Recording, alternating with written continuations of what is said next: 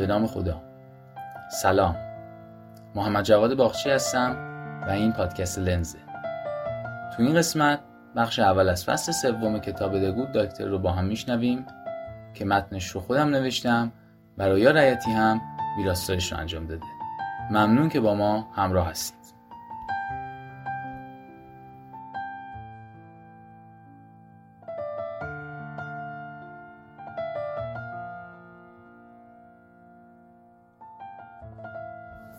در این فصل از کتاب به بررسی این موضوع خواهیم پرداخت که چرا رسیدن به حالت ایدئالی که در فصلهای قبلی توضیح داده شده خیلی سخته.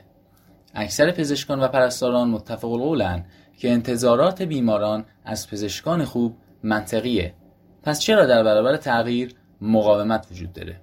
چرا بیماران از اطلاعات لازم برای تصمیم گیری درست محروم میشن و چرا هنوز مشکل پزشکان مشکلزا ادامه داره؟ آیا سیستم پزشکان خوب یک ایده دست نیافتنیه؟ در این فصل به این سوالات پاسخ خواهیم داد.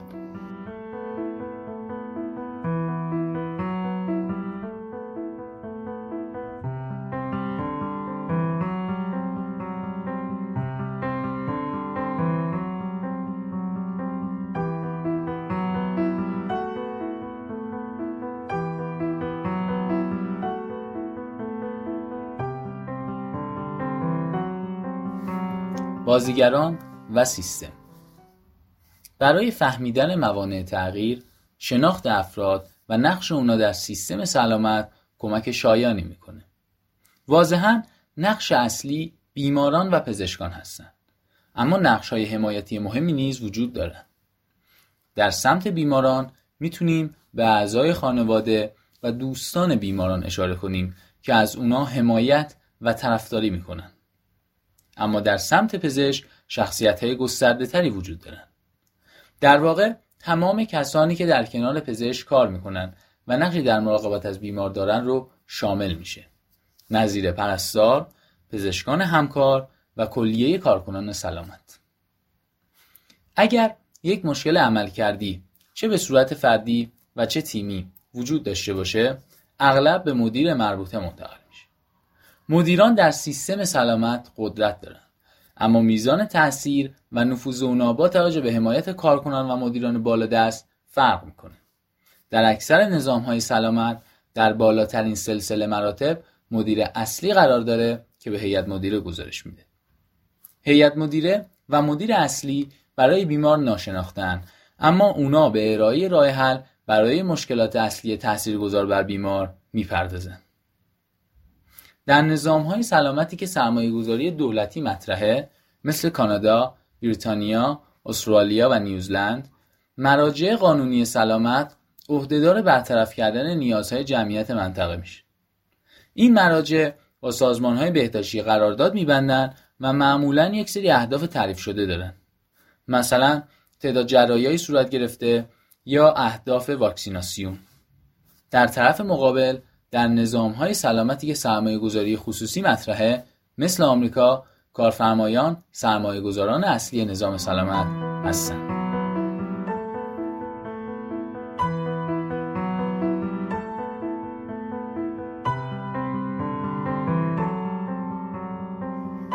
در تمامی نظام های سلامت بیماران هم به صورت غیر مستقیم با پرداخت مالیات و هم به صورت مستقیم با پرداخت هزینه هایی که تحت پوشش بیمه نیستن یا از لحاظ دولتی پوشش داده نمیشن تا حدودی سرمایه گذاران نظام سلامت هستند.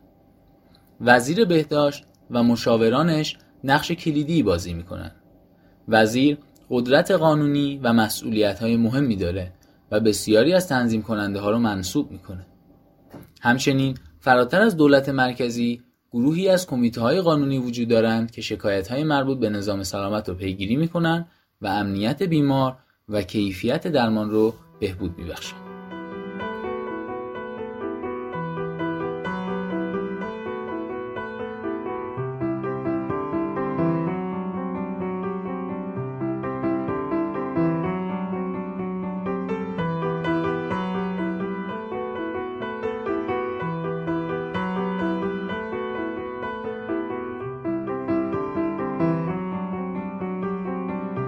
در کنار شاخه اجرایی سیستم قضایی هم وجود داره.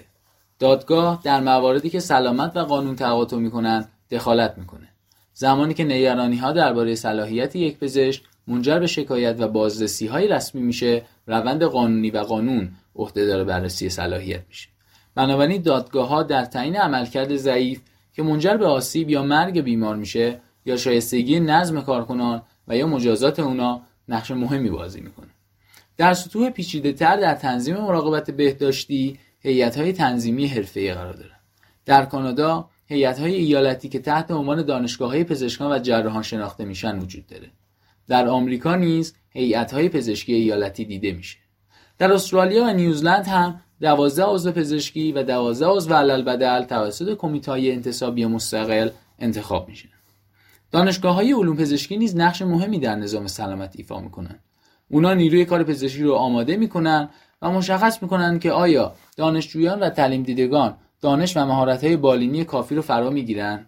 همچنین صلاحیت های اضافی در ارتباطات کار گروهی و امنیت بیمار رو بهبود میبخشند وزارت بهداشت و های پزشکی و کارفرمایان برای تصدیق اینکه آیا پزشکان برای بر عهده گرفتن نقش حرفه‌ای خود آماده هستند یا خیر وابستگی زیادی به دانشگاه پزشکی دارند تعدادی از سازمان ها از پزشکان حمایت می‌کنند غالب اونا سازمان های حرفه‌ای پزشکی هستند که با مخفف خود شناخته میشن.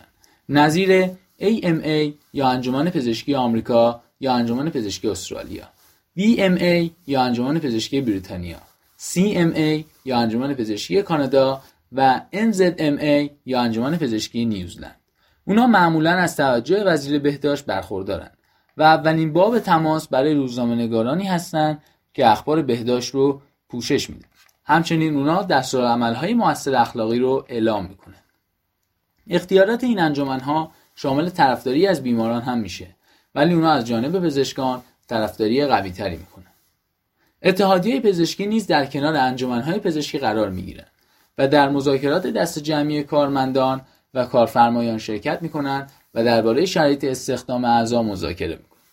همچنین سازمان های دفاعی پزشکی که مشاوره و ارائه های قانونی برای اعضای بیمه شده حرفه پزشکی رو فراهم می‌کنن نیز وجود دارند و معمولا زمانی دست به کار میشن که یک پزشک با شکایت یا بازرسی روبرو بشه سازمان های دفاعی نظیر Medical Protection Society در نیوزلند و بریتانیا مطمئن میشن که با یک پزشک بیمه شده در هر پروسه قانونی به صورت عادلانه رفتار بشه و مدت زمان هر گونه بازرسی به دقت محدود شده باشه.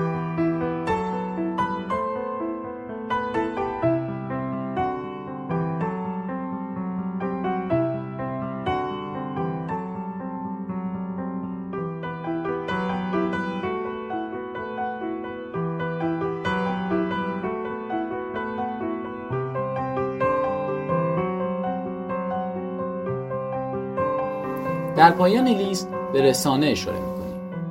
داستانهایی درباره مرگ یک بیمار یا آسیب یک بیمار در هنگام درمان یا درمان نابجا برای رسانه مفیده.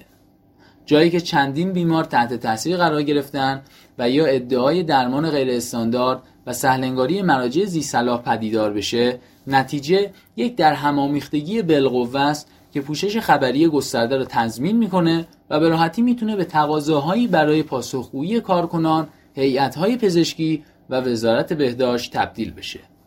همونطور که مشاهده شد بازیگران زیادی در نظام سلامت وجود دارن و همه اونا خواهان شرایطی هستن که در اون بیماران بتونن به یک پزشک خوب دسترسی پیدا کنن. تمام اونا عملکرد ضعیف در نظام سلامت رو قبیح می‌دونن ولی تمام این بازیگران مختلف تا حدی به عنوان صد عمل می‌کنن و مانع از بهبود و تغییر میشن.